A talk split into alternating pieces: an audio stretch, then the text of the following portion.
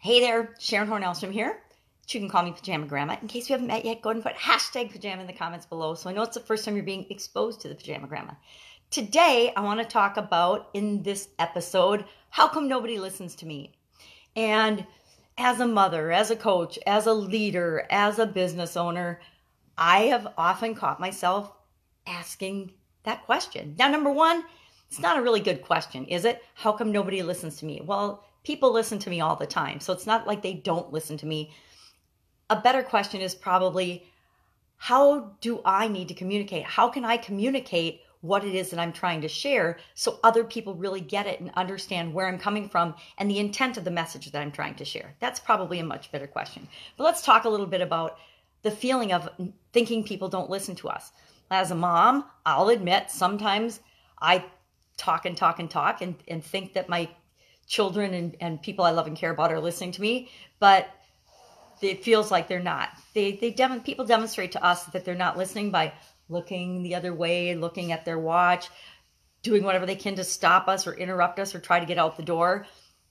And generally, whatever role we're playing, whenever we're communicating, if we feel that people aren't listening to us, it's for a reason. It's it's actually based on what we're doing or not doing. If we're not using their language or words that they can relate to, they understand that and they tune out. I, I know I understand that and tune out. If somebody's using a bunch of super big, super flurious words and they're trying to tell me a simple message, my brain's already a mile ahead thinking, cut to the chase, tell me what you're trying to say already, get to the answer. My brain just runs around and does that.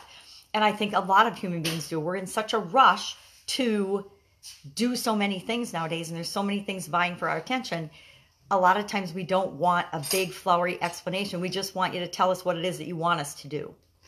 So, speaking in words and terms that people can understand and relate to is really critical. Another thing that prevents our messages from getting through to people is if our actions don't match our words. If our body language doesn't match our words. If if I tell my kids not to smoke and I'm a smoker, what's the probability my kids aren't going to smoke? It's really slim to none. We have to lead by example and we have to communicate the way we want to be communicated with by example. So, you know, the whole treat other people the way you want to be treated, that applies to every aspect of your life. And then our experiences, if we share the experiences that we've had and we give examples to people, and if we look for commonalities and use that to explain and build a bridge between what we're saying and helping the other person understand and really communicating for understanding, not just to hear ourselves talk, then people are much more likely to listen to us and, and understand where we're coming from. If we have a reason for communicating with them, if they understand why we're telling them something or why we're sharing something with them or why we're asking them to do something, that is always going to be much more powerful than if we just try to tell people to do something. I know as a leader in my own business, and as a leader in corporate America, I would never t- tell somebody to do something or ask somebody. I usually ask people to do something without giving them the reason why we wanted to do it and why we needed to do it. I mean, people don't want to just be told to, to do things and then expected to do them like they're a robot. They want to know the reason why so that they can buy in and know that what they're doing is actually contributing to the end result or the goal that we're trying to achieve. So, being a leader, being a mom, being a coach, any role that we have in life, anytime we're interacting with other people, we have to think about how we're communicating and how we're coming across.